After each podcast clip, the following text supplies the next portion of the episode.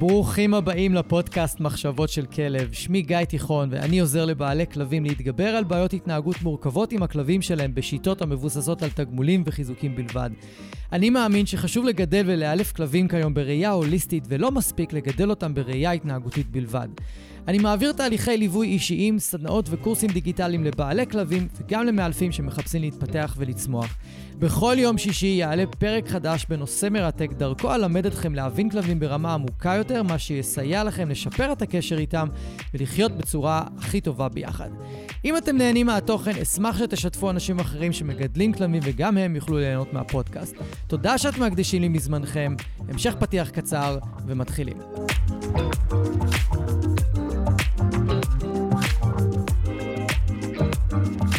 אהלן וברוכים הבאים לפרק חדש בפודקאסט. איזה כיף שאתם מצטרפים אליי. אה, אני חושב שאני מגיעים לכם קצת הסברים לגבי ההפסקה הלא צפויה. אז ככה עדכון קצר, ואנחנו עוברים לפרק שבעיניי הוא פרק קצת קשה, אולי יהיה לי קצת מאתגר להעביר אותו, אבל אני חושב שזה נושא שלא מדברים עליו מספיק, וכשמדברים עליו, אז ככה הם מדברים עליו ומנסים להתחמק ממנו מהר מהר, כי זה נושא לא נעים, כל הנושא של אשמה עצמית שאנחנו מרגישים לגבי הכלבים שלנו והגידול שלהם וכל מה שמתלווה לזה. אז um, הסיבה שעשיתי את ההפסקה עם הפרקים היא כי פשוט חליתי בקורונה באפריל, ו... פשוט לא הצלחתי אה, לדבר, לא הצלחתי להוציא כמה משפטים ב- ביחד, בלי להשתעל, בלי הפסקה. אני חושב שהפרק האחרון בפודקאסט היה לי בלתי אפשרי להקליט ממש, הייתי חייב להחלים, ואז פשוט אה, דברים קצת הצטברו, והייתי, כבר חשבתי לעצמי שאולי אני אקח איזושהי הפסקה מה... מהפודקאסט, ואני אמשיך כשאני ככה מחודש באנרגיות שלי, וגם נכנס הכנס הכנעני הראשון שלי, שהיה ביום ראשון האחרון, והיה ממש כיף ונהניתי מאוד, ואני אה, קיבלתי פידבקים מעולים מהאנשים, הגיעו סדר גודל של 80 אנשים לכנס, שזה מדהים ממש, הוא התקיים בבית ציוני אמריקה. כל, ה, כל הכנס הקדשנו לכלבים מדבריים, מה שנקרא כנעני עמותות, שהוא לא באמת כנעני, גם הסברתי את זה בכנס, אולי נעשה לכם פרק מיוחד על ההבדלים בין אה, כלב כנעני לכלב מדברי או משוטט, ווטאבר. ומי שרוצה קצת להעמיק יותר בנושא של כלבים מדבריים, מוזמן אה, לפרק מספר 10, שם אני והגר רובין מדברים על הנושא בהרחבה. אשמה עצמית. אה, יש לנו ממנה די הרבה, לא רק בנושא של כלבים, יכול להיות שגם בעוד נושאים אחרים. ואני רוצה להתחיל דווקא מלספר על אה, מייל שהוצאתי בניוזלטר לפני, כבר לפני כמה שבועות טובים. מייל שקיבלתי בעקבותיו תגובות מאוד מעניינות בחזרה למייל שלי, אני אקריא לכם תכף אה, שתיים מהתגובות האלה. והמייל הזה בניוזלטר פשוט דיבר על הנושא של אשמה עצמית ומאיפה היא מגיעה ולמה אנחנו חווים אותה. אני אדבר על זה קצת אה, אה, היום. וגם בעקבות הפוסט שהעליתי, שרציתי לראות אם יש עוד אנשים שהם שותפים לתחושה שלי לגבי האשמה עצמית. עכשיו, אצלי זה פחות מגיע מהמקום ההתנהגותי, זה יותר מגיע מהמקום הבריאותי, ש... אני לפעמים לא מרגיש שאני נותן לפפו ורוני ונוגה את כל מה שהם צריכים לקבל מבחינה בריאותית. רוני בת 16, נוגה בת 16, פפו בן 12 עם מחלה הורמונלית כרונית, ולא תמיד אני מרגיש שאני נותן להם את כל מה שהם צריכים, זה יכול להיות אפילו בלבשל להם אוכל יותר טעים, זה יכול להיות ביותר טיולים, זה יכול להיות ביותר ביקורים אצל הווטרינר כדי לוודא שהכל בסדר ואין איזושהי החמרה, ו, ו, וכל הנושא הזה תוקף אותי במרכאות מה, מה, מהמקום הבריאותי. בעבר אני יכול לספר שהאשמה העצמית יותר אה, נגעה בי בהקשר של גילי, הבוקסרית שלי, שאני מדבר עליה הרבה. במיוחד בעניין של הריאקטיביות, במיוחד בעניין של התוקפנות שלה לכלבים, כי הייתי הרבה פעמים מקבל ביקורת מהסביבה, ואני עוד מעט אסביר למה זה מתקשר במדויק למיילים שאתם שלחתם לי, כי הביקורת שהייתי מקבל הרבה פעמים לגבי ההתנהגות של גילי זה שאני אשם כי אני לא אסרטיבי מספיק, אני לא דומיננטי מספיק מולה, אני לא מאמן אותה מספיק, אני לא, אני לא, אני לא, אני לא, אני לא, ושורה תחתונה, אני לא מספיק. כאילו, זה היה המנטרה של, של הבעיות של גילי. לא, זה לא שהתייחסו לעובדה שהיא הופרדה בגיל מוקדם מדי מהשגר, ושהיא לא נחשפה לכלבים כל כך עד גיל שלושה חודשים, ושהייתה לה רגישות מטורפת במערכת העיכול, שבוודאות תרמה את החלק שלה, והיו לה כאבים כרוניים בברכיים בוודאות.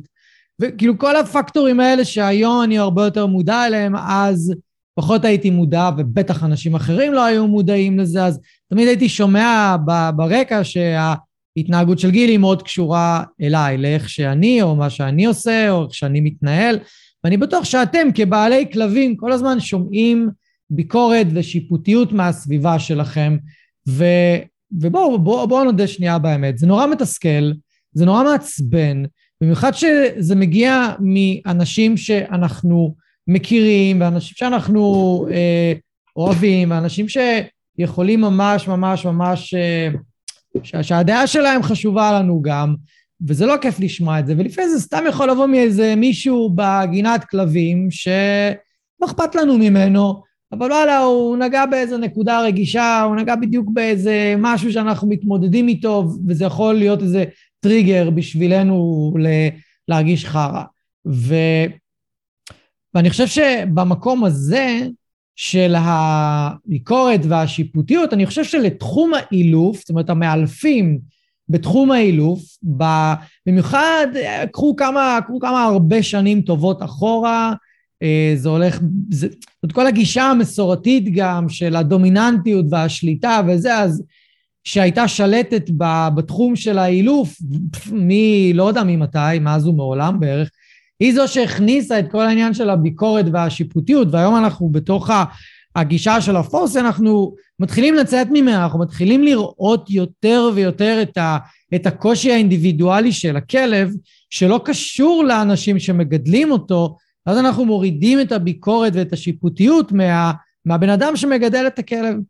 וכל זה התחיל בעצם שבתחום האילוף היה נהוג, פשוט היה ממש נהוג, אתם גם, אם ראיתם את התוכנית של סיזר מילן לצורך העניין, זה מאוד עדין, זה מאוד ככה בצורה מאוד נעימה ונחמדה, אבל בכל פרק כמעט, בסופו של דבר יוצא שהאנשים שמגדלים את, הפ... את הכלב הם אשמים, כל מקור הבעיות של הכלב זה עליהם, והן כמעט לא הייתה שום מילה או הסבר להתנהגות של הכלב, ואיך אם היא כאילו קשורה, או יותר נכונה, נטייה הטבעית של הכלב להתנהגות שלו, לתוקפנות, לחרדות, לפחדים, וואטאבר, כמה זה תרם להתנהגות שלו. זה כמעט תמיד היה על האנשים, וזה, קודם כל זה נורא קל בסופו של דבר להרגיש אשמה ובושה לגבי ההתנהגות של הכלב שלי, וזה גם נורא קל, אגב, כ- כמאלפים וכתחום אילוף, זה נורא קל פשוט לזרוק את האשמה.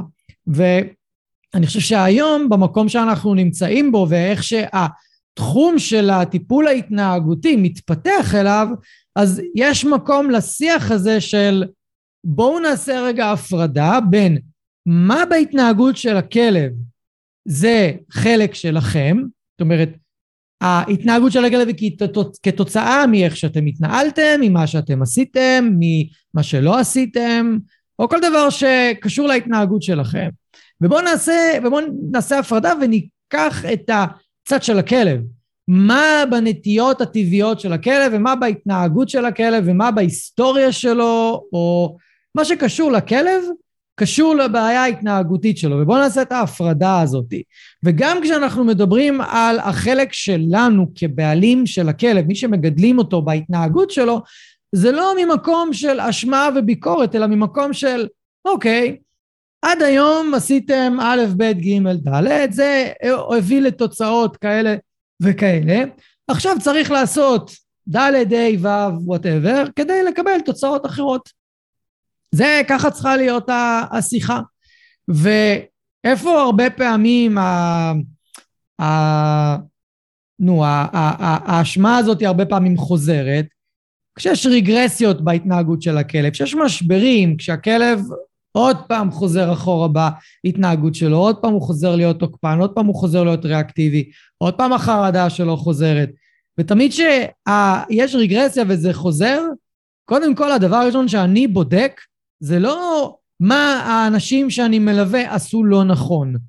כמעט תמיד הדבר הראשון שאני אבדוק זה היו שינויים בחיים של הכלב לאחרונה? גם אם זה שינויים קטנים, לכלבים רגישים זה יכול להיות שינויים מאוד גדולים.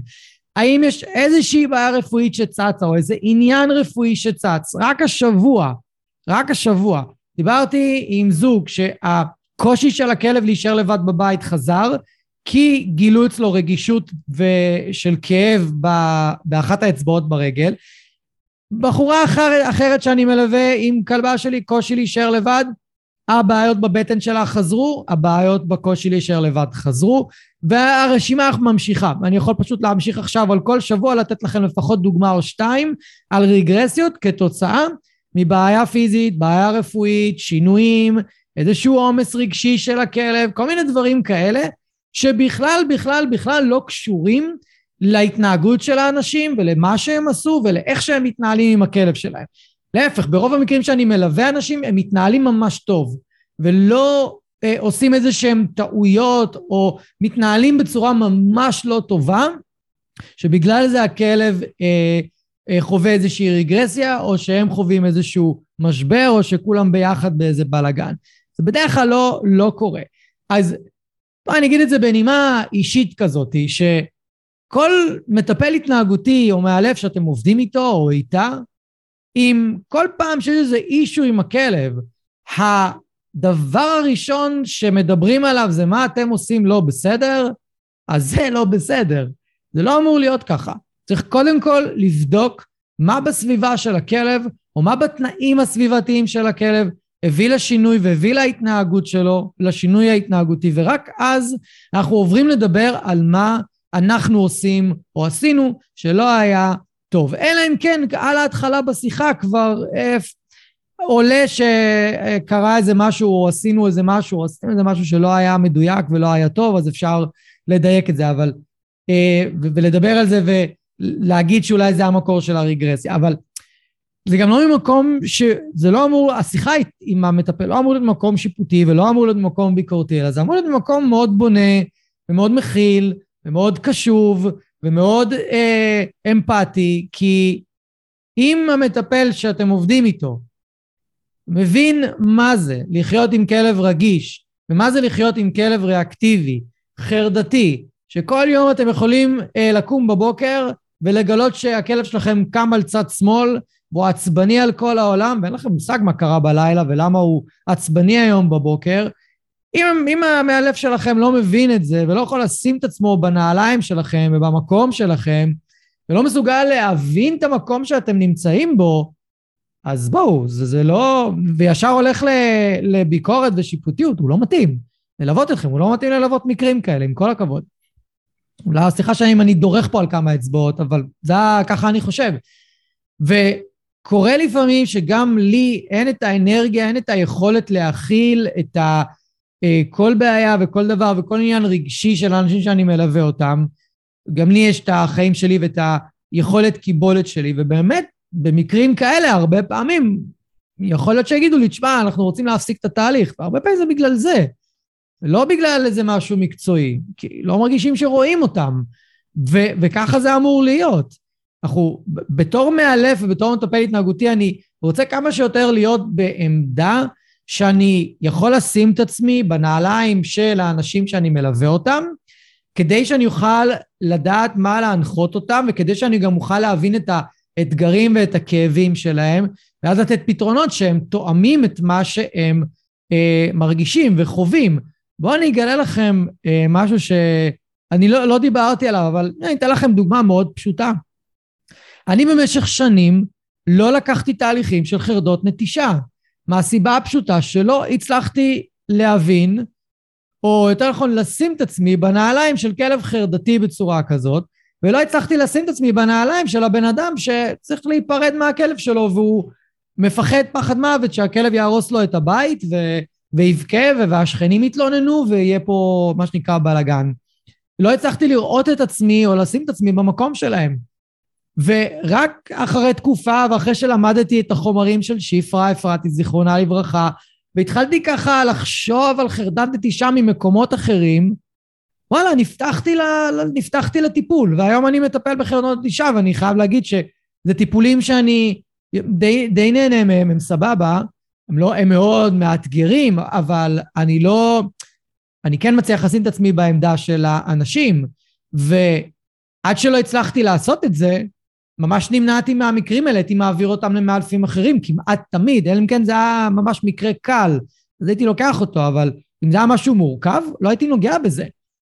אז חשוב מאוד שהמאלף שלכם והמטפל או המטפלת יהיו מסוגלים לשים את עצמם בנעליים שלכם, בתוך החיים שלכם, ולהיות אמפתיים למקום הזה, כי אם הם לא מסוגלים, הם לא יכולים לתת לכם פתרונות מספיק טובים, הם לא יכולים לתת לכם דרכי טיפול מספיק טובים.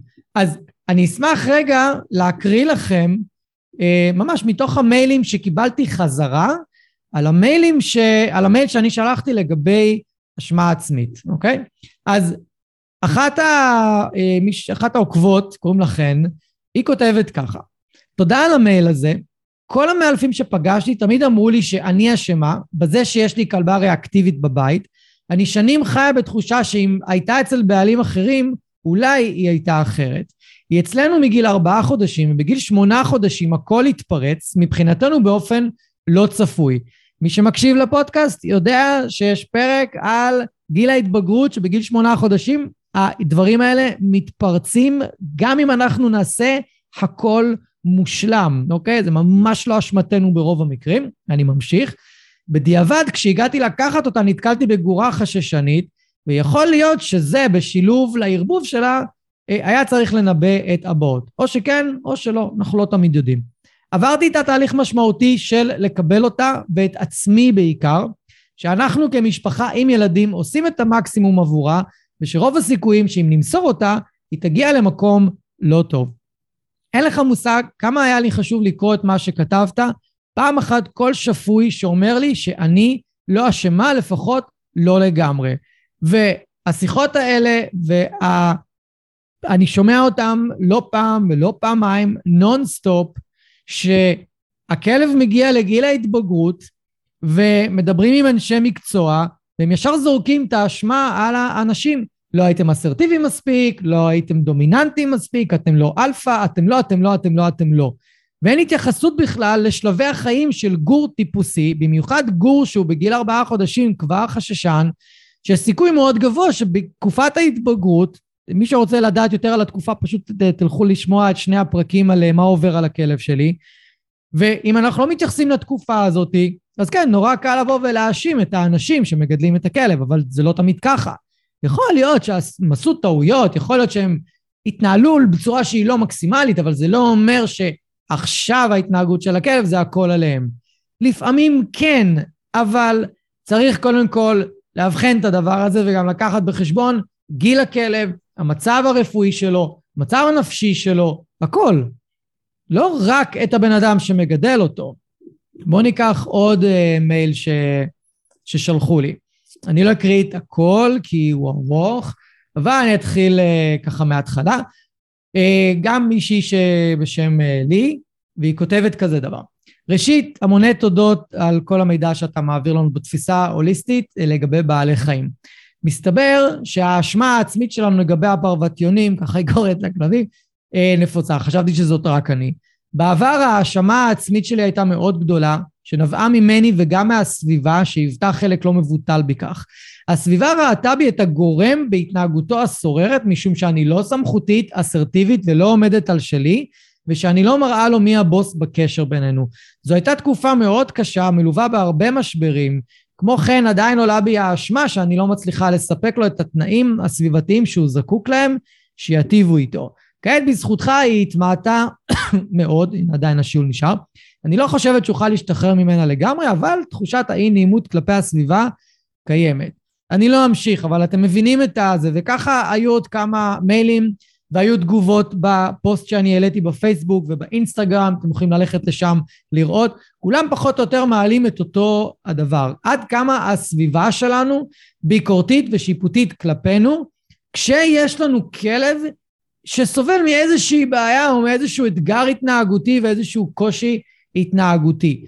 ואם אתם באמת תקשיבו יותר ויותר ותפנימו יותר ויותר את הגישה ההוליסטית, אתם תלמדו לאט לאט לראות ולזהות שיש גורמים שפשוט לא תלויים בנו. באמת שלא תלויים בנו. הנה ניתן לכם דוגמה. פפו בשנים האחרונות נהיה יותר ויותר ריאקטיבי לכלבים ברחוב שאנחנו פוגשים, נהיה פחות ופחות סבלני לכלבים שהוא פוגש ברחוב. מתי זה התחיל? סביב גיל שמונה, שמונה וחצי, לא זוכר בדיוק, אולי תשע, אבל זה פחות או יותר מה שאני זוכר. ומה התגל... גילינו אחרי אה, כמה שנים? שיש לו פריצות דיסק בגב ובצוואר. האזור שפפו התחיל להרחיק ממנו כלבים בפעמים הראשונות היה מהצוואר. כל פעם שכלב הגיע לצוואר של פפו, פפו היה מרחיק אותו. בדיעבד אני מבין שזה היה קשור לכאבים שיש לו בצוואר, והצוואר כואב לו בדרך כלל יותר מאשר הגב, עד כמה שאני שמתי לב. פלוס בגיל הזה גילינו שיש לו בעיה הורמונלית שאני לא יודע כמה היא משפיעה, לדעתי היא משפיעה מאוד, כי נגיד עכשיו תקופה שהוא לא על תרופות, אה, כי ביקשו שנרד מהתרופות, אנחנו אולי נחזור, והוא הרבה יותר ריאקטיבי לאחרונה עם ה... אה, לכלבים, הרבה יותר לא סבלני. הרבה יותר, גם כלבים, רק כלבים שהוא מכיר, הוא סבלני אליהם, כלבים שהוא לא מכיר, אין לו סבלנות אליהם. ממש, סבלנות אפס. ודי בטוח שזה קשור ל... אה, למצב ההורמונלי שלו, שכנראה לא יציב בתקופה האחרונה, בגלל שירדנו מהתרופות בהנחיית הווטרינרית שמטפלת. אז לא הכל קשור אלינו. פשוט לא הכל קשור אלינו. בנקודה הזאת אני רוצה להתייחס לעוד משהו. אני רוצה להתייחס לעניין הבושה, ואיך בעצם היא משפיעה על קבלת ההחלטות שלנו ביום-יום. כי ככל שאני פוגש יותר אה, כלבים רגישים ומורכבים ואת האנשים שלהם שחיים בסביבה שהיא לא כל כך מתאימה להם במיוחד, אה, כמו כלבים מדבריים, אתם יודעים, שחיים בעיר צפופה, או כלבים סופר רגישים שחיים באזורים שצפופים להם מדי, והבושה הזאת היא של אוי, הכלב שלי עכשיו מתפרץ, הכלב שלי עכשיו uh, תקוע ולא רוצה לזוז וכולם מסתכלים עליי, או הכלב שלי עכשיו התנפל על איזה כלב באמצע הרחוב והשכנים מסתכלים, או הכלב שלי עכשיו נובח מתוך הבית ומפריע לשכנים והם עוד פעם התלוננו, זאת אומרת, כל השיחות הפנימיות האלה שלנו שגורמות לנו להרגיש בושה בגלל איך שהכלב שלנו מתנהג, היא מפריעה לנו המון פעמים בקבלת החלטות בכל מיני מצבים שאנחנו נמצאים עם הכלב שלנו. זה יכול להיות במצבי חירום, שהכלב שלנו מתפרץ על איזה בן אדם ברחוב, והבן אדם מתחיל לצעוק עלינו, כי קודם כל הוא נבהל והוא כועס, וזה בסדר, אני יכול להבין אנשים שמתעצבנים מזה, הכל טוב, אבל מה שלנו יש בראש, וזו מחשבה שהיא לא מודעת, ואני מציף לכם אותה כרגע למודעות, זה ש... האנשים האלה שצועקים עלינו הרבה פעמים מצפים מאיתנו שנעניש את הכלב, ננזוף בו ונחנך אותו בגלל ההתנהגות שהוא עשה.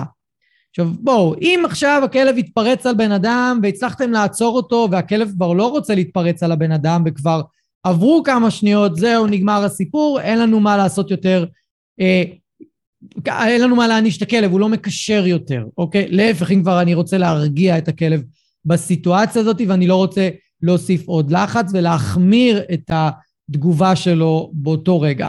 אבל האנשים מאוד מאוד מצפים שאנחנו נגיב לכלב באיזושהי צורה.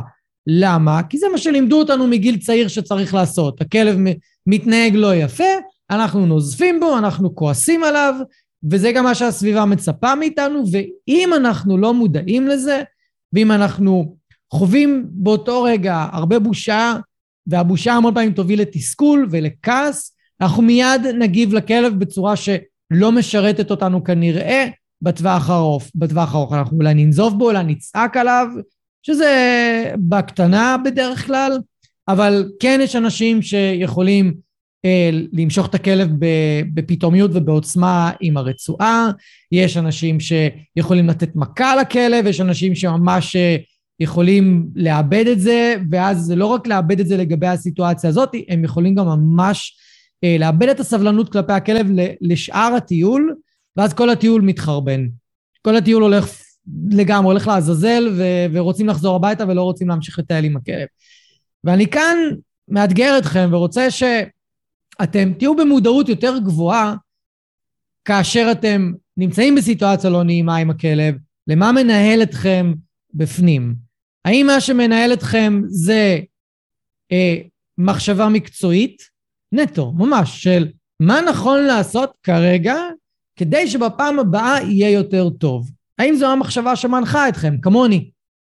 אני בכל הסיטואציות האלה, מה שמנחה אותי זה מה עדיף לעשות כרגע, כדי שיהיה הכי טוב לפעם הבאה.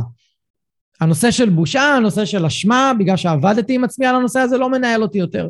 מנהל אותי לעיתים מאוד רחוקות, אוקיי? אני לא מושלם, אבל מנהל אותי לעיתים רחוקות. או האם מה שמנהל אתכם זה מה יגידו עליי, או מה, מה אחרי זה השכן יגיד עליי, או מה אחרי זה הבן אדם שראה אותי ברחוב יגיד עליי, או, או איך ידברו עליי כאילו בקבוצת וואטסאפ של השכונה, או מה יגידו עליי בגינת כלבים, כי כולם מכירים אותי, ועכשיו הכלב שלי אה, קפץ על ההוא ונשך את ההוא וכאלה. חשוב נורא שאתם תיכנסו פנימה בסיטואציות האלה, אחרי שניטרלתם את הסיטואציה כמובן, ואתם תבינו איך אתם מרגישים ומה, ומה מנהל אתכם מבפנים. בואו אני אשתף אתכם שבשני מקרים שאני מלווה כרגע, אני שמתי לב למשל שה... ה, מה שמנהל, שני אנשים שאני מלווה, מה שמנהל אותם זה תחושות לחץ נורא נורא נורא גבוהות ופחדים נורא נורא נורא גדולים של מה יקרה אם. זה אמנם לא לגמרי על אשמה או בושה, אבל הרגשות, התחושות והשיחה הפנימית שמנהלת אותם היא לא לטובת הכלב והיא לא לטובתם. היא רק עושה להם יותר גרוע. וחשוב מאוד להיות מודעים לשיחה הפנימית הזאת שמתנהלת כשאנחנו מטיילים עם הכלב, כשאנחנו נמצאים איתו בסיטואציות בעייתיות. והמצבים שאנחנו הכי נוטים להגיב מתסכול ומכעס ומרגש שאנחנו, שלא נעים לנו להרגיש אותו, ובהמון פעמים זה בכלל אשמה ובושה ולא כעס ותסכול, פשוט מה שמתדלק את הכעס והתסכול זה בושה, זה במצבי חירום, שפתאום הכלב מתפרץ, פתאום הכלב נובח ב... בשתיים בלילה ולא יודע מה, והשכן כבר ממש עצבני על, ה... על הנביחות של הכלב, או הכלב פתאום מתנפל על בן אדם ברחוב. זה הרגעים ששם אנחנו הכי נוטים לאבד שליטה, ומה שמנהל אותנו הוא יותר התחושה וההרגשה של בושה ואשמה שמובילות לכעס ותסכול, ושאר הרגשות שאנחנו פשוט לא אוהבים אה, להרגיש, אוקיי? ואם יש משהו אחד באמת שאני יכול לתת לכם, שיעזור לשחרר חלק מהאשמה והבושה, או את רובה, אבל בוא נגיד שלפחות חלק בתור התחלה, היא פשוט להיות במודעות לנושא הזה. ככל שאתם יותר מודעים לנושא הזה, יהיה לכם הרבה יותר קל לשחרר אותו. ואני זוכר, ממש, אני, אני זוכר רגע ספציפי, מאוד מאוד מאוד ספציפי עם גילי, ש... טיילתי איתה ועם עוד אה, ארבעת הכלבים האחרים שהיו אז, והגיע איזה בחור עם מלינוע, וגילי התפרצה על הכלב שלו, כי הוא פשוט המשיך להתקרב אלינו למרות שאני ניסיתי להתרחק מהסיטואציה. הוא פשוט בכוונה ניסה להמשיך והמשיך להתקרב אלינו. וגילי התפרצה עליו ונבחה, והוא מרחוק צועק לי, אתה רואה, זה הכל בגללך, כי אתה לא מפגיש אותה עם כלבים. כן, גאון הדור הבן אדם הזה, גילי עד לאותה תקופה פגשה מלא כלבים, אבל עדיין ברחוב, כלב שהגיע אליה, היא לא, היא לא הסתדרה איתו. אבל הקרמה היא דבר אה, מאוד נחמד, וברגע שהבן אדם סיים להגיד את המשפט, הכלב שלו התפרץ קדימה, הפיל אותו ומרח אותו שם על כל החול, זה היה נורא נחמד, אבל זו הייתה הנקודה שאני זוכר, ש... נגעה בי, שעשתה לי איזה משהו, שאמרתי לעצמי, וואלה, הבן אדם הזה לא מבין כלום מהחיים שלו. כאילו, הוא סתם אומר את הדבר הזה. הוא אומר את זה כאילו, כאילו הוא עוזר לי, כאילו, כאילו יש איזה מה, כאילו משהו שהוא יכול להגיד יכול לעזור. לא, זה לא עוזר. זה סתם עושה יותר חרא. אז הנקודה הזאת ספציפית, אני זוכר אותה, שמשמה התחלתי לשחרר יותר ויותר מההרגשה שלי, שאם גילי מתפרצת, וגילי אה, הייתה יכולה להתפרץ במלוא תפארתה הרבה פעמים, ואם, ואם זה היה גם עם סטאר באותו טיול, שגילי הייתה גוררת את סטאר להתפרץ על כלבים, זה היה נורא כיף, לא ממש, ו, ומשם זו הייתה הנקודה שהחלטתי שאני מתחיל לשחרר. לא שחררתי באותו רגע הכל, זה לא שהייתי בן אדם חדש, לא. וזה התחיל עוד קצת ועוד קצת ועוד קצת ועוד קצת, ואני זוכר גם איך השיחות שלי על גילי התחילו להשתנות לאט לאט. משיחות של כן, אני חייב לאלף אותה ואני חייב לפתור את זה ואני חייב ואני חייב ואני חייב, לשיחות של אוקיי, זאת גילי, היא לא אוהבת להיפגש עם כלבים ברחוב, אני יכול להרחיק אותה, אני יכול לנהל אותה, אני יכול לעבוד איתה עם אוכל, אני יכול לעשות עוד כל מיני דברים שיגרמו לה להיות יותר מתונה בטיולים, ואם היא מתפרצת, אז מתפרצת, בסדר. כאילו, לא קרה שום דבר, זה לא, זה לא בגללי. הפוך מזה, אם כבר אני עושה הכל כדי שהיא לא תתפרץ ושיהיה לה נעים, ושיהיה לה נוח, ושיהיה לה סבבה. הדבר היחידי שאני כן אה, לקחתי על עצמי כאשמה, על גילי, זה שהייתה תקופה ארוכה על דוקרנים ועל חנק, והייתי משתמש בהמון תיקונים כדי לנסות לרסן את ההתפרצויות שלה, מה שלא עבד, מה שלא עזר בשום צורה, ו... וזה כן לקחתי על עצמי. אבל לקחתי את זה על עצמי ממקום של, ממקום מקצועי, לא ממקום שלא ידעתי מה לעשות. זה מה שידעתי לעשות ברמה המקצועית, אז זה מה שעשיתי, וכשגיליתי שיש עוד דרכים וניסיתי אותם וראיתי שהן עובדות יותר טוב, אז זנחתי את זה ועברתי הלאה. וגם עם הזמן שחררתי את האשמה העצמית שלי לגבי איך שעבדתי איתה ומה שעשיתי איתה, כי לא ידעתי אחרת, אוקיי?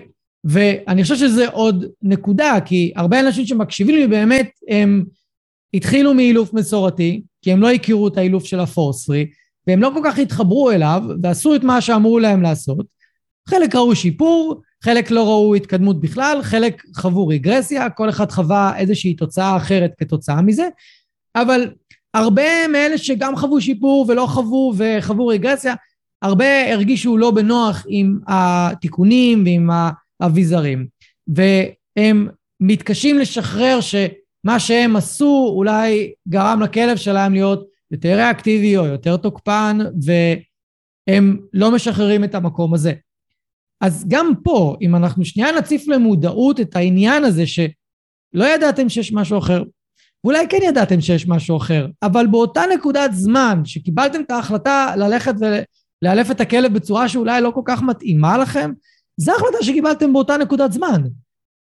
אתם אספתם מידע, דיברתם עם אנשים בטח, דיברתם עם אנשי מקצוע, וקיבלתם החלטה, סביר להניח מושכלת, שזה מה שאתם עושים.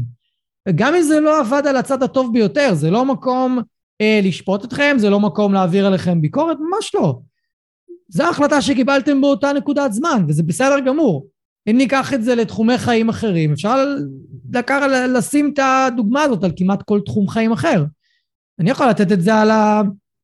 על העסק שלי, הרי אני מאלף כלבים, אבל מצד שני אני גם בעל עסק, ואני מקבל ליווי עסקי מכל מיני יועצים וכאלה. מה, יכול להגיד שכל פעם זה היה טוב?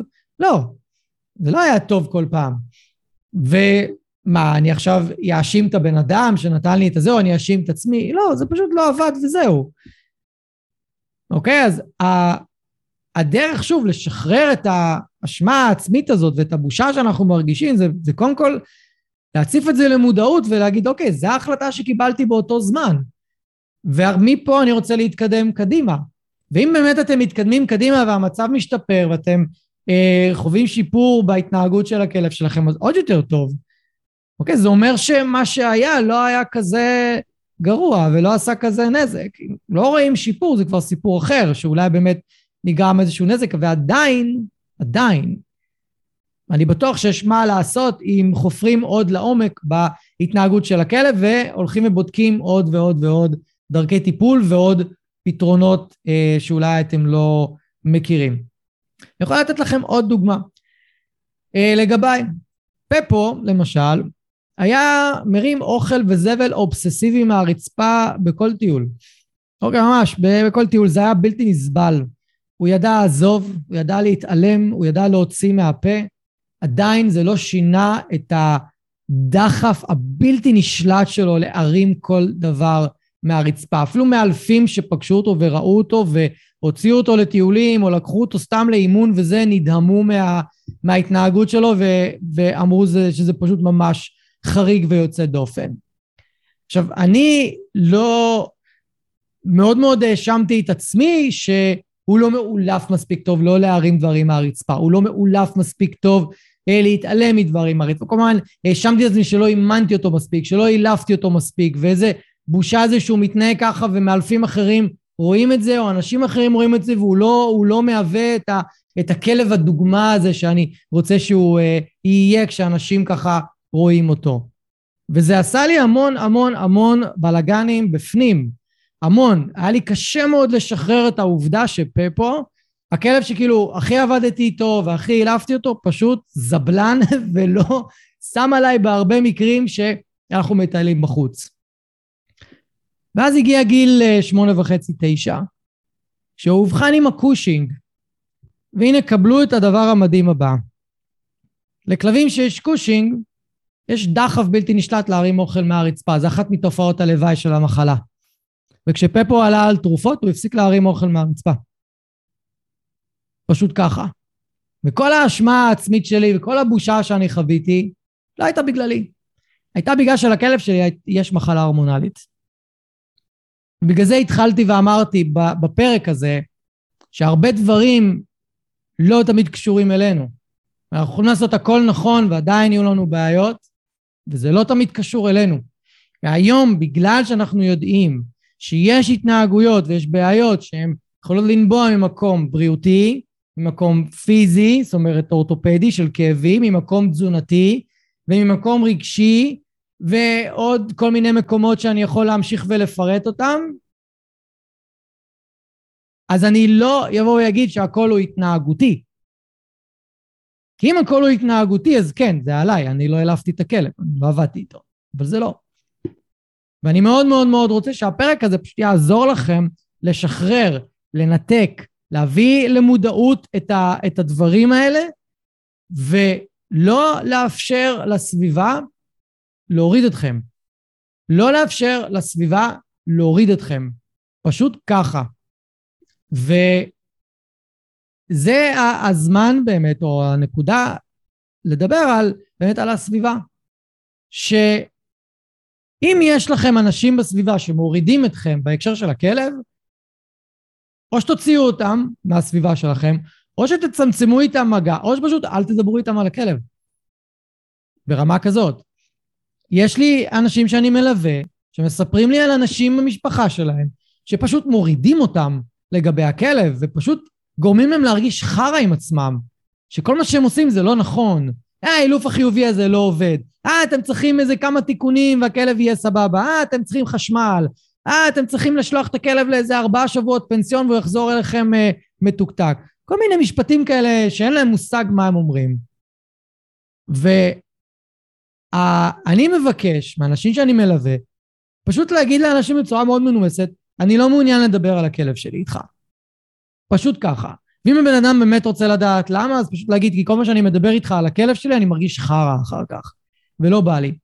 אני משקיע בכלב שלי המון, המון כסף, המון זמן, אנרגיה, אהבה ותשומת לב, ולא בא לי להרגיש חרא אחרי שיחה עם, עם בן אדם שלא מעריך את מה שאני עושה עבור על הכלב שלי, ורק רואה מה אני עושה לא בסדר.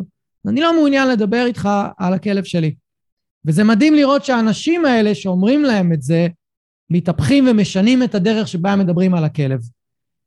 כי פתאום הם קולטים מה הם אומרים, הם פתאום קולטים שהם לא עוזרים.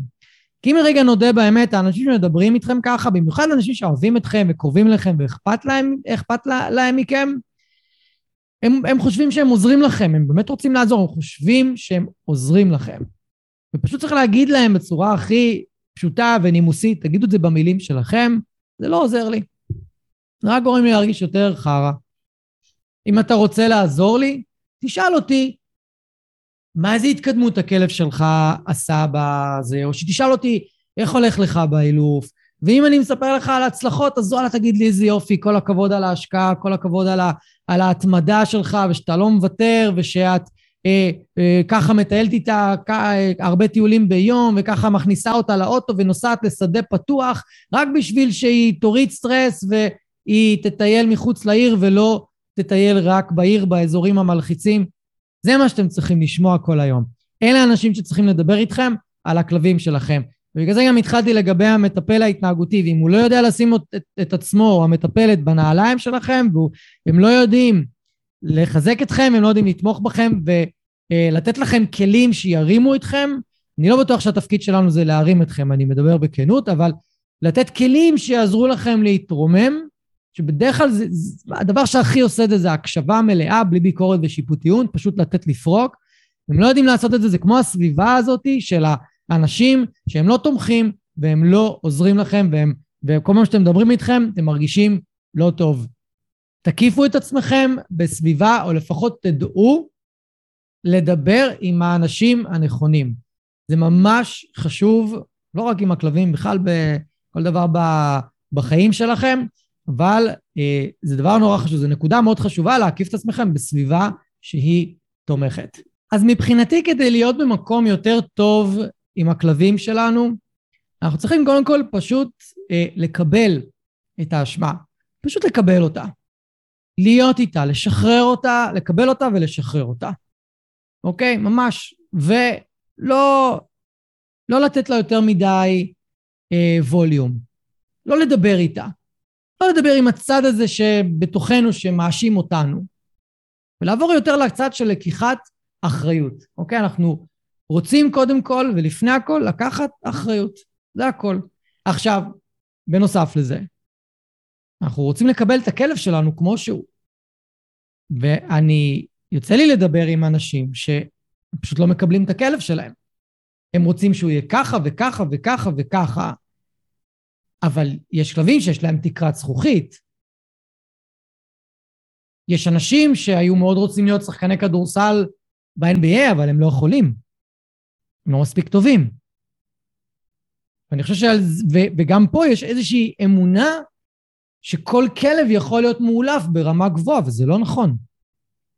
יש כלבים שיש להם איזה שהם חסרונות, או איזה שהם נטיות, או איזה שהם אה, יצרים מסוימים, או דפוסים מסוימים, שמקשים עליהם להיות הכלב הכי מושלם בעולם. וחשוב נורא שאנחנו נקבל את זה. כמו שחשוב נורא שנקבל את זה בעצמנו, שיש דברים שאולי הם לא הכי טובים אצלנו, אבל צריך לקבל אותם. אם אנחנו לא יכולים לקבל אותם, אנחנו לא יכולים להתקדם הלאה. אם אנחנו לא, יכולים, אם אנחנו לא מקבלים את הכלב שלנו כמו שהוא, יהיה לנו מאוד קשה לשחרר מכל התחושות של אשמה ובושה שמובילות לכעס ולתסכול. וזה מוביל לזה שהרגש הכי הכי הכי אה, עוצמתי כדי לתת קונטרה לאשמה ובושה זה אהבה עצמית. כל בן אדם עושה את מה שהוא יכול, בנקודת זמן שהוא נמצא בה. יש ימים ותקופות שאנחנו יכולים לעשות יותר, ויש ימים ותקופות שאנחנו יכולים לעשות פחות. אז לאורך שנה שלמה, מאפריל 2021 אה, עד סוף מרץ 2022, הצלחתי להוציא פרק כל שבוע, ואפילו לפעמים שניים, ואז הגיע אפריל, לא הצלחתי. מה, אז עכשיו אני אשב ואני ימרמר ואני אה, אגיד שאני לא בסדר ושאני מאכזב את כל העולם? לא. זה ניסה להזדחל ו... ול... וככה המחשבות האלה להתגנב לי לתוך הראש, לא נתתי להם. לא נתתי להם, לפחות לא בהקשר של הפודקאסט. אמרתי, לא, אני חייב את ההפסקה הזאת, אני לא יכול להוציא שתי משפטים מהפה שהם רצופים, וקשה לי לדבר לאורך הרבה זמן. אני צריך עוד להעביר שיעורים לאנשים שאני מלווה אותם, גם בזום, גם לנסוע אליהם הביתה, אני, אני, אני אאבד את הקול שלי, אני לא אצליח לדבר, אז אני חייב לעשות כאן סדר עדיפויות. ובגלל שבאתי ממקום של אהבה עצמית, אז אמרתי, אוקיי, אני אעשה הפסקה עם הפודקאסט, ואני אחזור אליו ברגע שאני ארגיש שאני יכול. אז כן, אז הייתה הפסקה של כמעט חודש וחצי, שהיא לא הייתה מתוכננת בכלל. אבל אם לא הייתי אוהב את עצמי והייתי מגיע למקום של אשמה ובושה, הייתי ממשיך להעמיס על עצמי, ממשיך להוציא פרקים שסביר להניח היו הרבה פחות טובים, וכנראה היו מלאים בשיעולים ועצירות וחוסר רציפות בדברים שאני אומר. בגלל שאני באתי מאהבה עצמית יותר, אז אמרתי, אוקיי, אני אעצור את זה, ואני לא אמשיך. אני אעשה רגע הפסקה. אז אם עכשיו אתם נמצאים בסיטואציה מאוד קשה עם הכלב שלכם,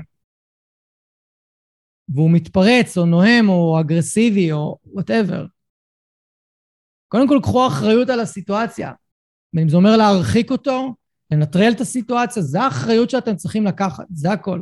רק לנטרל את מה שקורה באותו רגע.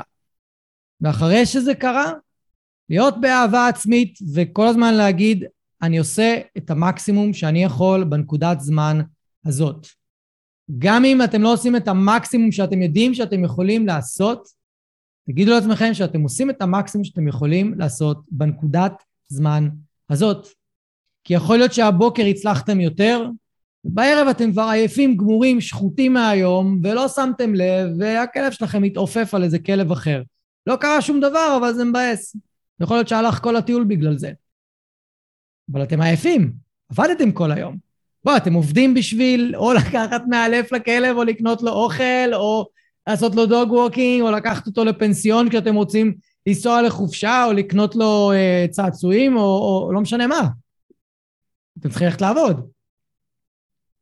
אז אם אתם מגיעים הביתה עייפים בערב, והטיול בגלל זה הוא לא טוב, כי אתם עייפים גמורים, אז בסדר. תרשו לעצמכם, ותהיו במקום אוהב כלפי עצמכם של, אז לא הלך הטיול הזה, אני אנסה יותר טוב טיול הבא. אבל אם אני לא בא מהמקום הזה, ורק אני בא מהמקום של עוד פעם מתפרץ, עוד פעם לא ראיתי בזמן את הכלב, עוד פעם לא עשיתי נכון את מה שלימדו אותי, עוד פעם זה, עוד פעם זה, עוד פעם זה, אני לא, אני לא יכול אה, להרגיש טוב עם עצמי, אני לא יכול אפילו לקדם את התהליך הרבה פעמים, אני יכול להיתקע. ואני יכול הרבה פעמים להרגיש מאוד מאוד מאוד, אה, אה, להרגיש טינה אפילו כלפי הכלב שלי. זה קורה.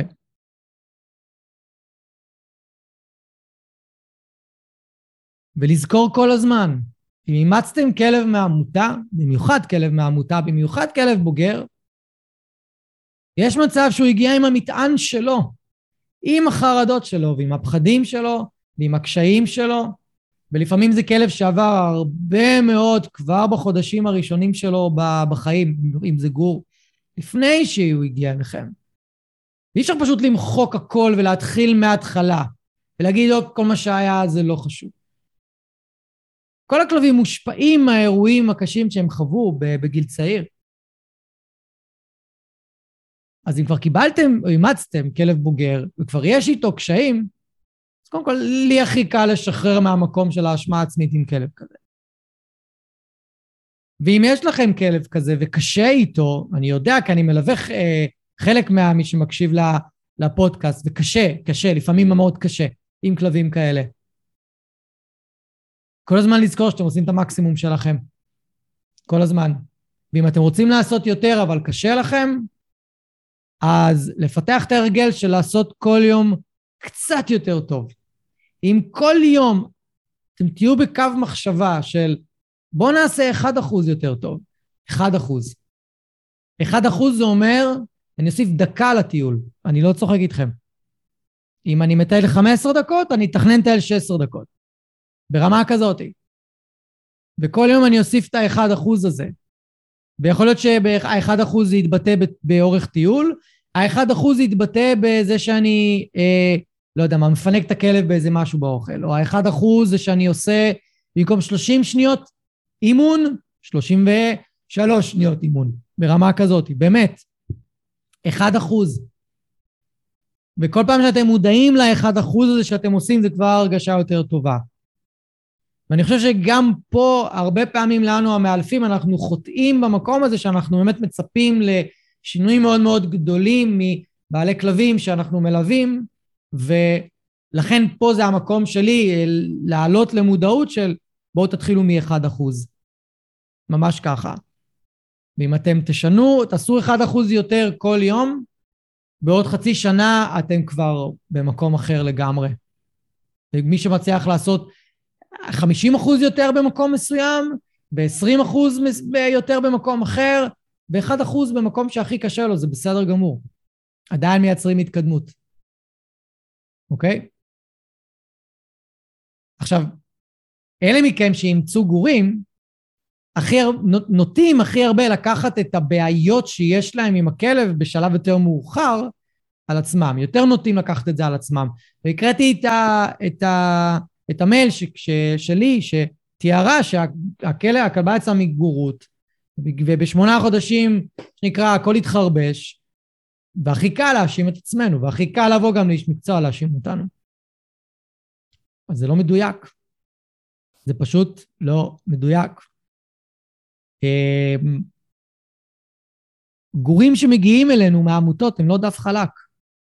באים הטראומות שלהם, באים עם השיט שלהם ועם המטען שלהם, גם גורים בני חודשיים. אז מאחר ואני יודע את זה, גם התנדבתי מלא בעמותות, ראיתי מלא גורים. ראיתי שהם כבר לא הכי בסדר, כבר בגיל חודשיים-שלושה, ראיתי את זה כבר.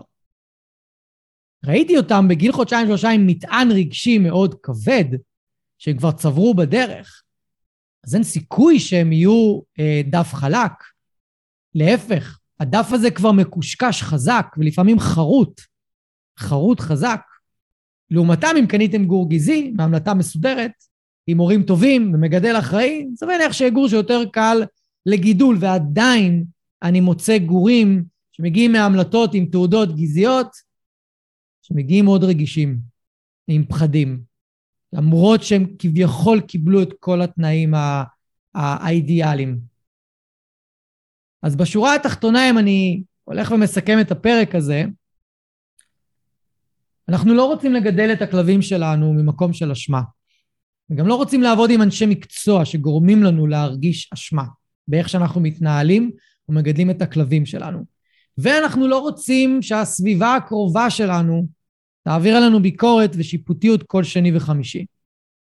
אנחנו רוצים לבוא ממקום של אחריות, ממקום של אהבה עצמית, ממקום של לקבל את הכלב שלנו, ואני רואה חשיבות מאוד גבוהה שמטפלים התנהגותיים לכלבים ידעו להסב את תשומת ליבם של בעלי כלבים שהם עובדים איתם לעניין האשמה והבושה, ויעזרו להם לנתב אותן ללקיחת אחריות ולראות מה כן טוב ומה כן עובד, ואיפה כן להשקיע, ואיפה כן הדברים עובדים טוב.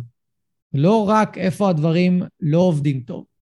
אז אני מרגיש היום יותר מתמיד שאחד המרכיבים להצלחה הם מקרים מורכבים, במיוחד עם כלבים רגישים, במיוחד הכלבים המדבריים, זה להיות במודעות מאוד גבוהה לאיך אנחנו מרגישים ביחס לכלבים שלנו. לזהות איפה אנחנו פועלים מתוך אשמה ובושה ולעשות עבודה עצמית כדי לנקות אותן ולפעול בהדרגה מתוך אחריות וסדר עדיפויות נכון.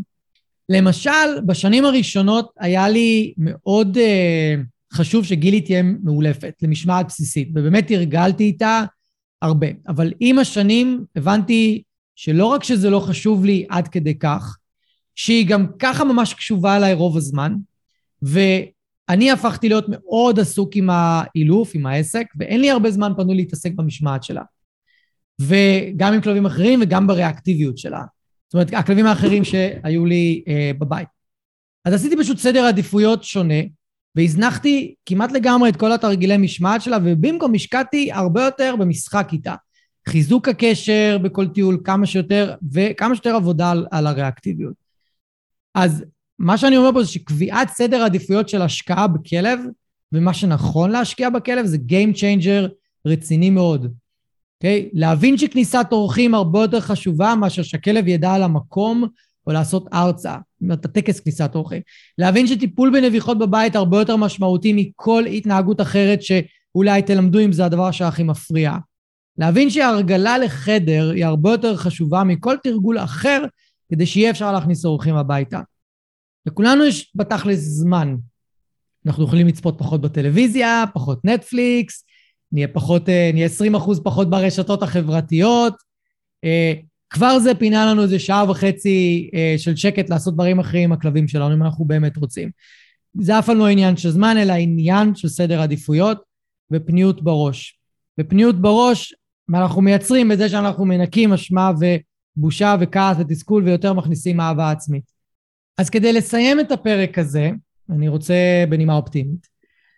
כל פעם שאתם מרגישים איזושהי אשמה או בושה, כעס או תסכול גם יכול להעיד שקודם היה אשמה או בושה לגבי הכלבים שלכם. תשאלו את עצמכם שאלה מאוד פשוטה. למה אני מרגיש או מרגישה ככה עכשיו? איזה מחשבה רצה לי בראש עכשיו, ממש עכשיו, ממש לפני רגע, שגרמה לרגשות האלה לצוף שוב פעם מחדש? האם זה, אני חושב שמה יגידו עליי? האם זה מה השכן אומר עליי? האם זה מה בן זוג שלי אומר עליי, או מה החברה שלי אומרת עליי, או מה ההורים שלי אומרים עליי? תתחילו לפתח ערנות לתשובות שצצות לכם בראש בעקבות השאלה הזאת, כי אני מבטיח לכם שזה יעזור לכם להרגיש יותר כלילים בנוגע לכלבים שלכם ככל שיעבור הזמן, וכמובן שזה יתורגם להתנהגות יותר טובה שלהם.